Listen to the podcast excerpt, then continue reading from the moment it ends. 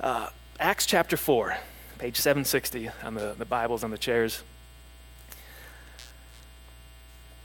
Have you ever heard something like this? It's arrogant to say that your religion is superior and try to convert everyone else to it.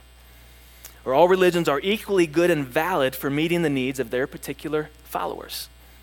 How could there be just one true faith? I mean, relig- religious exclusivity is not just narrow, it's downright dangerous. Uh, religion has, told un- has led to untold strife, division, conflict. If Christians continue to insist that they have the truth, and if other religions do this as well, the world will never know peace. So, those are uh, common ideas. You might hear them frequently. Um, and we're going to talk about, we're going to unpack some of those ideas and what that means for us as believers uh, this morning. Um, so, in, in the book of Acts, in chapter 3, there's a couple of ordinary guys, Jesus followers, walking along. They're going to pray, and uh, they see a, a, man who is sick, a man who is lame, he can't walk. And um, they end up healing him in the name of Jesus a crowd gathers around, a crowd of at least a thousand, maybe a couple thousand, and Peter never misses an opportunity to tell people about Jesus.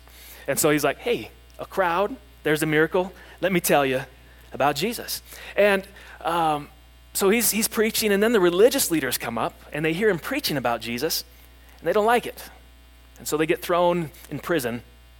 And last week, uh, we, we looked at how the early church was both uh, attractive and growing, but it was also hated and attacked at the same time. It was, uh, and we said that insensitive, harsh Christians will have persecution, but not praise, and cowardly Christians will have praise, but not persecution. And weak Christians don't have either. And so we looked at that and we unpacked that.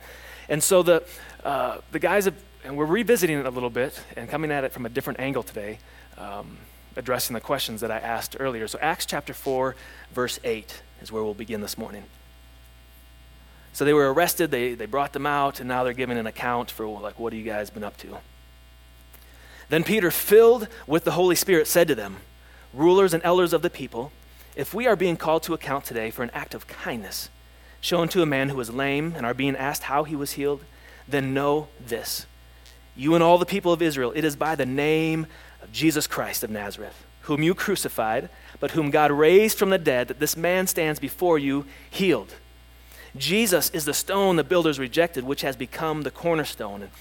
Salvation is found in no one else. For there is no other name under heaven given to mankind by which we must be saved. And uh, today, I'm going to focus on that last verse. And uh, as I, I, speak today, I speak with much uh, fear and, and, trepidation because this is uh, a very um, sensitive subject.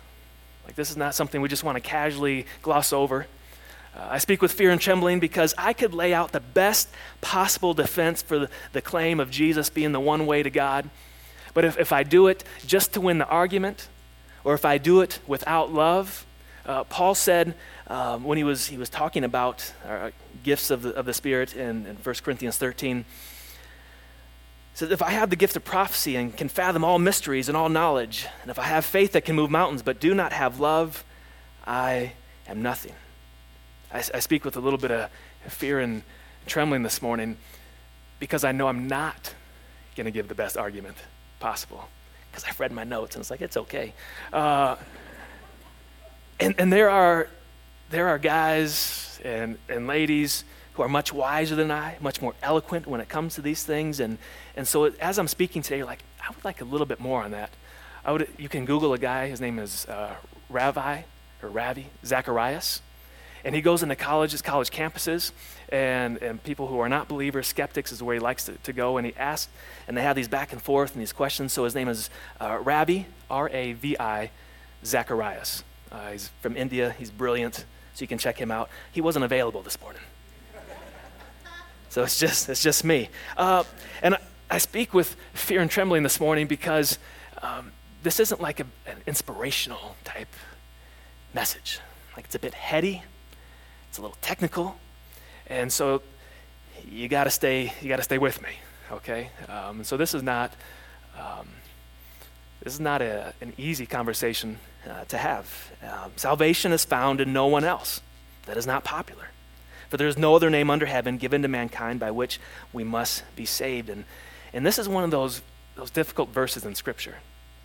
And it's not difficult because we don't understand it, it's difficult because it's very clear what it says. And the, the exclusive nature of the Christ, Christian message is a very real hangup for many people in our culture, in our city, and on your block. And, and maybe for you, and, and I don't want to belittle anyone as I speak today who struggles with the question of how can Christianity claim there's only one way to God? Like, how can Christians claim that? Like, that is, we'll, unpack that. Um, and, if, and if you're here today and you're like, well, Matthew, that's where I stand. Like, how can Christianity claim that? And if at the end, when I'm finished, you don't agree with me, that's all right. We, we think that family and, and friendship is based on more than just believing likewise. And I hope as a church that we have people all uh, along their faith journey. Like we have the skeptics who are asking questions that they feel comfortable here. And we've got on this end, we've got the holy rollers that uh, love Jesus and aren't afraid to say it. Now, if you are the, on this end, the holy rollers, uh, you have to, to give some grace for the people along the line back this way, okay? Um, salvation is found in, in no one else. And this isn't just an abstract concern. A couple years ago, I accidentally got into, uh, I don't say an argument, a debate on, on Facebook with somebody on a neighborhood page. And I have a, a conviction that I don't have arguments or disagreements with people, whether strangers or friends, via social media. You should have this conviction too, okay? Uh, social media, text, email, like any type of written communication, we're just not very good at it these days. And so while I'm smiling while I'm writing it, someone reading it is thinking I'm yelling, right? And so I don't want to have those conversations. And it, she had on the, I don't know if you're on the Park Hill Facebook page, people post all kinds of stuff, like there was a skunk or what, what, what Japanese beetle is, is killing my plants this week. Um, and so all kinds of things. And on this one post, she mentioned something about the Urban Islands Project. And I'm like, well, what is the Urban Islands Project? Exactly. Like, how would she know the Urban Islands Project is a, a church planting movement, like committed to starting churches in our uh, urban areas, and we are part of the Urban Islands Project as a church. And, uh, but I was like, I was curious, like, how would she know? Like, you wouldn't know unless you were connected to a church somehow. So I reached out to her, like, hey, we're part of the Urban Islands Project. Uh, but we, and it was all downhill from there. like it didn't get better. And, and I did not say anything about what we believe, about, like I hadn't, she hadn't met me. Um, and here's, but the, the bottom line was that she was not happy that we were starting a church in the neighborhood, like right off the bat. And this is what she said, and, and maybe, and it was several pages, but I'm just going to read one paragraph. Um, she said, You come to my community and want to convert us godless liberals. So I think you owe me heartfelt answers to this. I am 38 years old, and I have never once seen Christian conservatives devote a single effort to love, charity, kindness. I haven't talked politics. I haven't talked, so the labels, anyway. Uh, what I see is a devotion to forcing people who don't believe what you believe uh, to follow your le- legalistic rules by force of American law. I see you discredit people like mainstream Protestants who, by and large, are interested in caring and social justice, and Catholics who have their issues but at least support the poor. Uh, hold yourselves above the 3,000 world religions. Because why? How can you know what you believe is the one truth? Catholics, Mormons, Jehovah's Witness all believe the same. Which ones of you are right? Uh, in other words, how can you claim there is one way to God? And in my conversation with her, my response was like, hey, can we grab coffee? Like, yeah, you've got kids, I've got kids, let's meet at the park. Uh, and we haven't met yet. Um, but there's one day she's going to come and, and she's going to be baptized and she's going to say, Jesus is Lord. Uh, just a couple weeks ago, we had our, our sports camp. And um, before the sports camp, I had parents who would email me. I had one uh, family emailed me and like, hey, you guys gonna be talking about Jesus? I'm like, yes, we're gonna be talking about Jesus. Okay, we're not coming to the camp.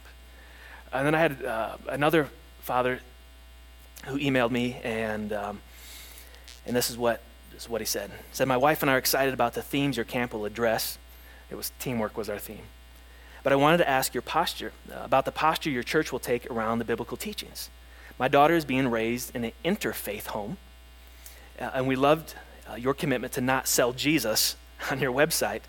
However, the main website for Mega Sports Camp seems to be much more selling Jesus focused. The stories of Jesus, age appropriate of course, are not concerning to us, but we are concerned if that shifts towards my daughter feeling pressured to accept a specific belief system, possibly making her uncomfortable. Again, your church website doesn't convey that concerning posture, but I figured uh, that asking for assurance wouldn't hurt. So, do you, do you want to know how I responded to him? That's too bad. Too bad. No, I'm going to tell you. I'm going to tell you. Uh, and I said, Thanks for your question regarding our theological views. I think your question is directed more toward attitude than doctrine. Our doctrine is that Jesus is the hope of the world, and we believe in his death and resurrection. However, our attitude is not one of trying to win arguments or belittling, belittling other faiths in the process of following Jesus. One of our core values is humility, which unfortunately is often missing from Christians these days, at, at least the ones we see on TV and in politics. Uh, each day, the kids will learn a sports story related to teamwork. There will also be a story about Jesus each day. On the final day, the kids will be told that Jesus died and rose again, and that he wants to have a relationship with them. I wasn't trying to like uh, switch and bait him. Like, I want you to know this is what we're saying. Uh, Jordan Norwood, former Denver Bronco, and our guest speaker, will also be sharing his story, which includes Jesus. So, lots of Jesus, hopefully, not much judgment. I might be a little biased, but our camp is pretty awesome. I don't know if that last part came through on text. Uh, and then I put in, in uh, parentheses, maybe I'm not as humble as I think. Haha, lol, I'm funny.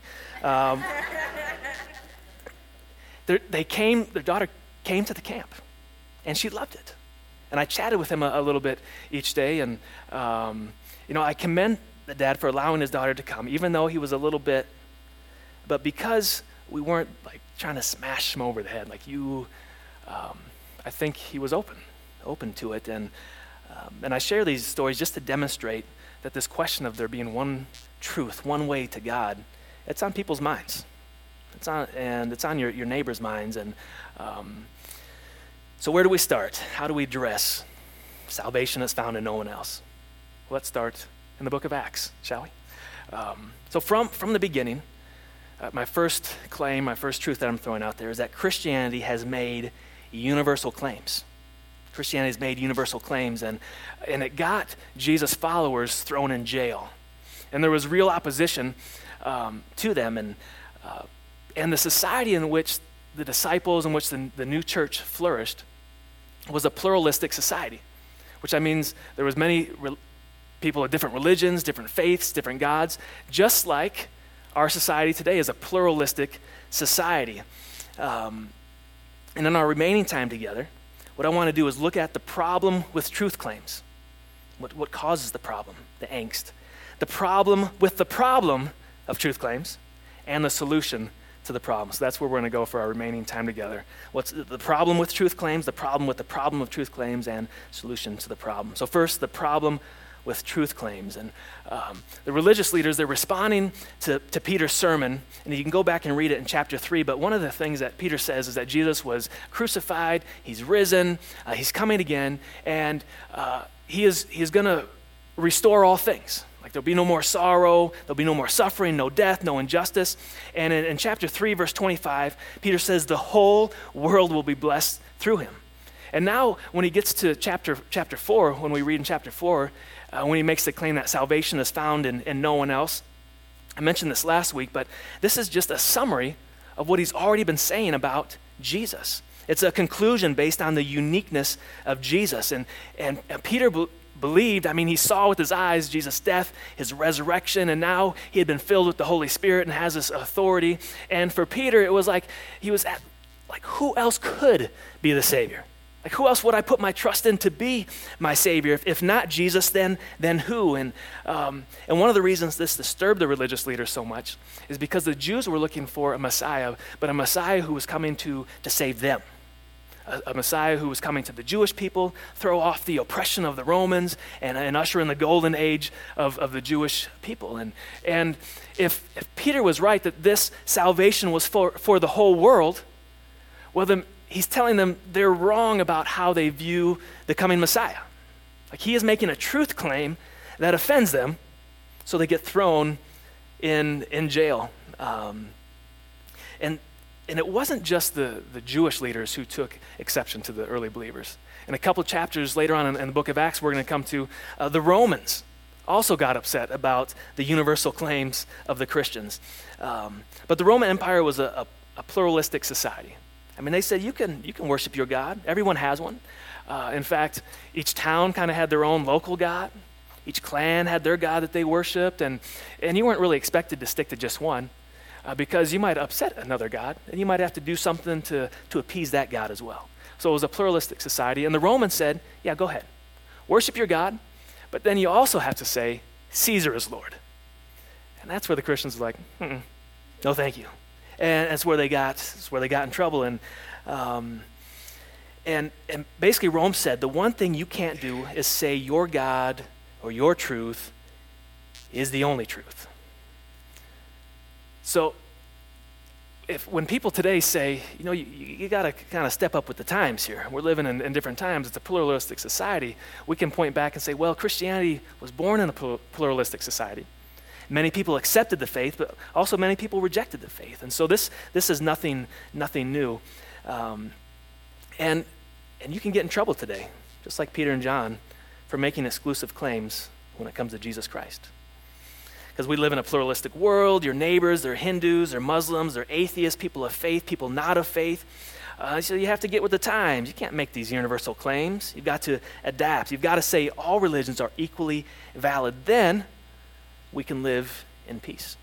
And they'll say, like, the, the problem with your truth claim is that they're arrogant. Like, how can you, if you say that, that makes you better than other people. Are you with me? Like that's the, the claim, the, the idea. And uh, you, like you can't say that anymore. You can believe in Jesus. That's great. Just don't say he is the only way or the best way. But here's the problem that saying you can believe in, in, in Jesus, but not as a superior way. Um, which Jesus? Which the Jesus who said before Abraham was born, I am? The Jesus who said, I am the way, the truth, and the life? Like, that is the only Jesus that we have in history, as a Jesus who made exclusive claims that founders of other religions, they, they didn't uh, make. They haven't made those, those same claims. Uh, I have an example of this. There was a, a, Japanese Christian leader from several generations ago. His name was uh, Toyohiko Kagawa. And uh, he had looked at some other religions, but this was what he said uh, about Christianity. And this is in Japan. It's not like Americanized Christianity. Um, he said, I am grateful for Shinto, for Buddhism, and for Confucianism. I owe much to these faiths, yet these three faiths utterly fail to minister to my heart's deepest needs. I was a pilgrim journeying upon a long road that had no turning. I was weary. I was footsore. I wandered through a dark and dismal world where tragedies were thick. Buddhism teaches compassion. But since the beginning of time, who has declared, This is my blood, which is poured out for many unto the remissions of sins? Islam, of course, proclaims the mercy of God. Each chapter of the Quran is introduced by the words, In the name of Allah, the compassionate, the merciful. But they do not tell of a costly and historic display of God's mercy is portrayed by the cross and spoke, spoken of in each gospel. In Islam, Allah is merciful to the meritorious, those who merit favor. In, Christian, in Christianity, God is merciful to sinners, not because of their good works, but because of Christ's sacrifice for them on the cross. That was Toyohiko Kagawa. In other words, no one's ever made a claim like Jesus before. Uh, they never said, I'm giving up my life for you. And, and maybe Jesus was right, and maybe Jesus was wrong. But uh, he is not the same as, as everyone else. Either he is not the Son of God, and if he isn't the Son of God, then he is worse than the leaders of the other religions because they, they had the humility not to make those claims. But Jesus made that claim that he was the Son of God. So uh, either he is not the Son of God and he's inferior, inferior to the, uh, the other religious leaders, or he is the Son of God. Um, and if, uh, I mean, and so for us to say that Jesus is the way um, is an implication It's not an arrogation.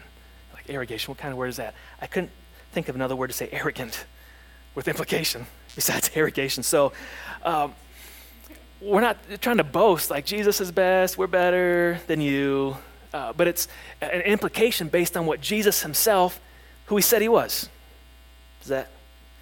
So, I mean, he said, This is my blood which is poured out for you. Who does that? Like, if I came up to you, that's crazy. Like, that's crazy talk. So, if it's true, Jesus is the way. If it's not true, he's no way at all. There is, there is no way for him to go. And uh, so, the one thing you can't say to me is you can believe in Jesus, but only if you believe he is the same as everyone else. Because uh, our claim is not arrogant, it's a, a conclusion. And so, um, so people say it's arrogant, but they'll also say it's exclusive. Like to say that Jesus uh, is the only way, it's, it's very exclusive. I mean, we've got a, after all, we have a, a big world out there. Lots of, lots of religions. Um, there's religious people, secular people, and, and when you say your religion is the only religion, religion, uh, you're never going to have a peaceful, pluralistic society. You've got to say all religions are equally valid. And this is the, I feel like the assumption of uh, what you'll find in the media, uh, most news uh, pundits, what you'll find in the academy, what you'll find in the arts. Um, you, you, just can't make, um, I mean, your faith is a private thing, they'll say. It's a subjective thing, it's good for you. Um, and even uh, Oprah, as awesome as Oprah is, and the good things that she's done, she says one of the mistakes that human beings make is believing there is only one way. There are many paths to what you call God. What does it matter how we all get there? And so uh, there can't be just one way to think about God. God is too big. He's too big for any of us to, to know. Uh, maybe you might have a little bit of the truth. Um, but here's the problem with the problem of truth claims that they're logically wrong and hypocritical. Now, just give me a moment. That sounds brash uh, to say that to have a problem with truth claims is, is, is illogical and hypocritical. But logically, how can all religions be equally valid? Like how? There's only two possibilities. One is that uh, there is no God. Like if there is no God and we're all just kind of worshiping a, a projection uh, from our minds of some sort, then okay, then there. Or the God is so impersonal uh, that the God doesn't care what you believe in. So to say that, that all religions are, are basically the same is to say that either there is no God or he's so impersonal he really doesn't care what you believe. Um, and then uh, to say that, uh, I mean, if you come to a Christian and you say you shouldn't believe you have the one true religion because all religions are the way to God, uh, all religions are equally valid and helpful. What is that? That is a particular view of God, is it not? You're actually, you're actually saying you must adopt my view of God. Now, wait just a minute. You have just told me that I can't believe that there is one way to God. I have to believe that there are many ways to God, and I have to change. You want to evangelize me to your position that all ways to God are equally valid. Does that make sense? So, uh, the person who says all, all paths lead to God is also taking an exclusive view on God. They're just not admitting it. And that's why it's also hypocritical because we'll say, yes, uh, we are taking an exclusive claim, but it's Jesus. Jesus um, is, is the way uh, to God. And so, uh, if it's wrong to say there is one true religion, then it's also wrong to say there is one way to think about religion. Let that sink in. If, if there's only, uh, if it's wrong to say there's one true religion, then it's also narrow and wrong to say there is one way to think about religion. Uh, you're being every bit as narrow, you're just not admitting it. And so, if, if I could summarize today, what I want you to take away is that everyone is making universal truth claims. Everyone. Not just Christians who say there's one way to God. The, the person who says there's many ways to God is also making an exclusive truth claim.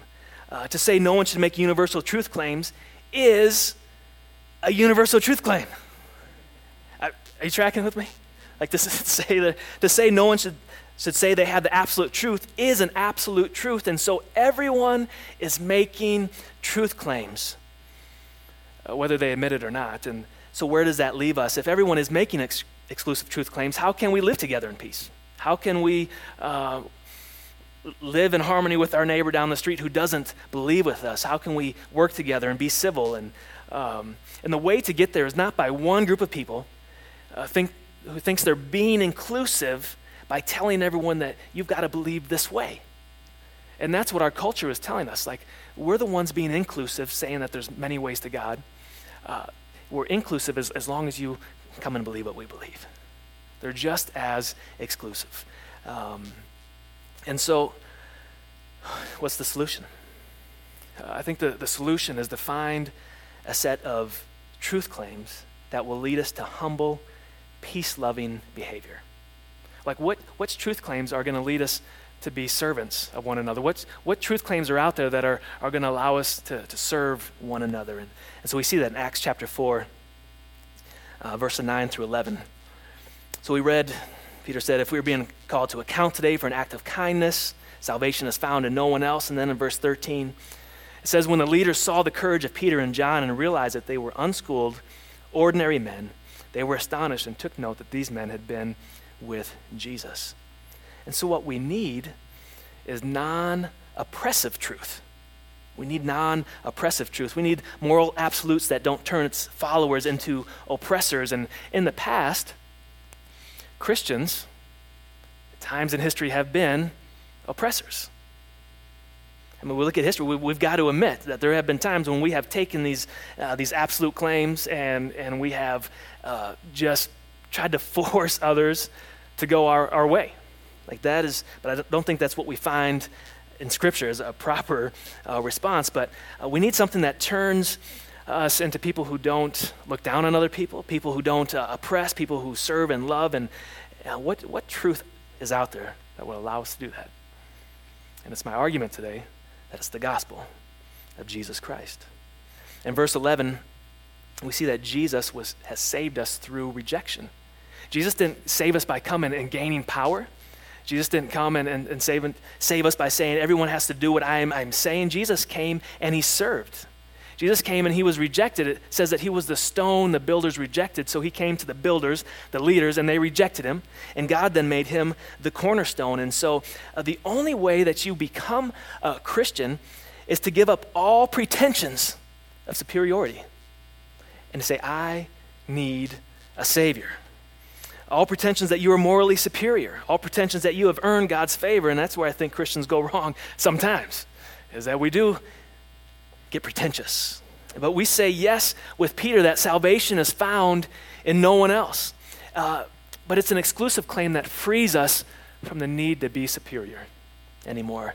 And this comes out in verse 13. It says, When they saw the courage of Peter and John, they realized that they were unschooled, ordinary men. They were astonished. Uh, and here's what's so astonishing. And I mentioned this last week, and I'm going to mention it again in the future because it's central to the gospel of Jesus Christ. And, and outside of the gospel, everyone's identity is based on relative status.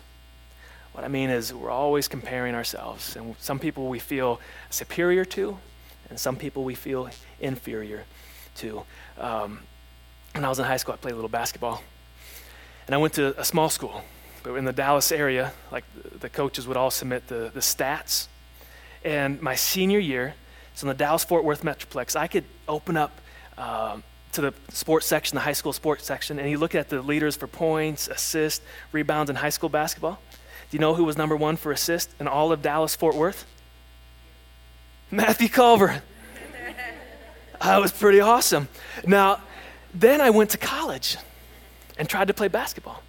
And I remember we were playing uh, Tarleton State, was a D2 school, and most guys in basketball are, are taller than I am, okay? We get that? We're with are, are faster than I am. And, um, and so I, I remember I was on defense on a fast break, and this guy's coming down. It was like an actual basketball player. He's about six foot five. And uh, so I'm, if this is, if this is the rim right here, and he's coming down, you know, I'm, I'm pretty good distance out. Well, just inside the free throw line, let's say right, he takes off. And and not just like this, and then turns sideways like this. And I see him coming like this. there was nothing I could, I could do in that moment that would have affected what was about to happen. Uh, posterized, you guys have heard of posterized? In, the, in that moment, it didn't, it didn't matter what the Dallas Morning News said because I was inferior to the young man who was about to posterize me. And, or we'll take, a, take another example, maybe in the uh, small town that you're from, let's say Hot Coffee, Arkansas. You were the best violinist in the state. And you show up to a big city, you show up to Denver, and you take the light rail down to Union Station, and at Union Station, there's somebody begging, a beggar who has a violin. And they're kind of haggard looking and um, you know, maybe a bit gaunt, and they pick up that violin. And, and that person who's a beggar on the street playing their violin is better than you are coming. And, and we get our status, like we think we're pretty good when we compare ourselves to some people. When we compare ourselves to other people, mm, not so good. And, and as disciples, something had happened to them because most people, when they stood before the Sanhedrin, the, the religious leaders, would have cowered in fear. They, w- they would have looked down and not known what to say because these were the educated. And, but the disciples, they, they were no longer inferior to anybody through Jesus Christ. But they were also no longer superior. I mean, this whole story started when they looked at a man who was a beggar, they looked at someone else who no one else would look at. So you have both. They were comfortable around the high and mighty, they were comfortable around those who had nothing because uh, outside of Jesus, uh, our, our identity is, is, is wrapped up. What's all salvation through works outside of Jesus? You might not call it that, but the way you're trying to gain approval, the way you're trying to measure up is, is, through, is through works. And um, so, but these apostles, their, their self esteem is not based on works. And, and so we need a truth in Jesus that it's not an oppressive truth, it's a, a truth that frees us to not have to be superior. Like, if you want to be better than me, all right, that's fine. Uh, but we, we do so much uh, comparison these days, and in our society, it's, it's all about pedigree. Like who, who you uh, are smarter than, who you have more money than, like even, even good things, like who, um, like I am more concerned about injustice than you can become something. I am more uh, woke than you. Uh, like all these things that we use to uh, stop it. Stop it. Because at the center of our claims in Christianity is a man who died for our sins. Is a man who died for you. And salvation is found in no one else, for there is no other name under heaven given to mankind by which we must be saved. And I just want to leave you with this last uh, thing. And if Najee, if you'll come back. Um, the gospel is an exclusive truth, but it's the most inclusive, exclusive truth in the world. The gospel is exclusive, but it's the most inclusive, exclusive truth in the world. And when someone says, I believe all paths lead to God as long as you're a good person, uh, you should ask them, like, what about us bad people? Like, to, to say that all, like, as long as you're good is the most exclusive thing that you can say. Because in Christianity, we have a God who says it doesn't matter where you've been. It doesn't matter what you've done. It doesn't matter if you've been a prostitute for 20 years. It doesn't matter if you've been a, a, a crooked politician.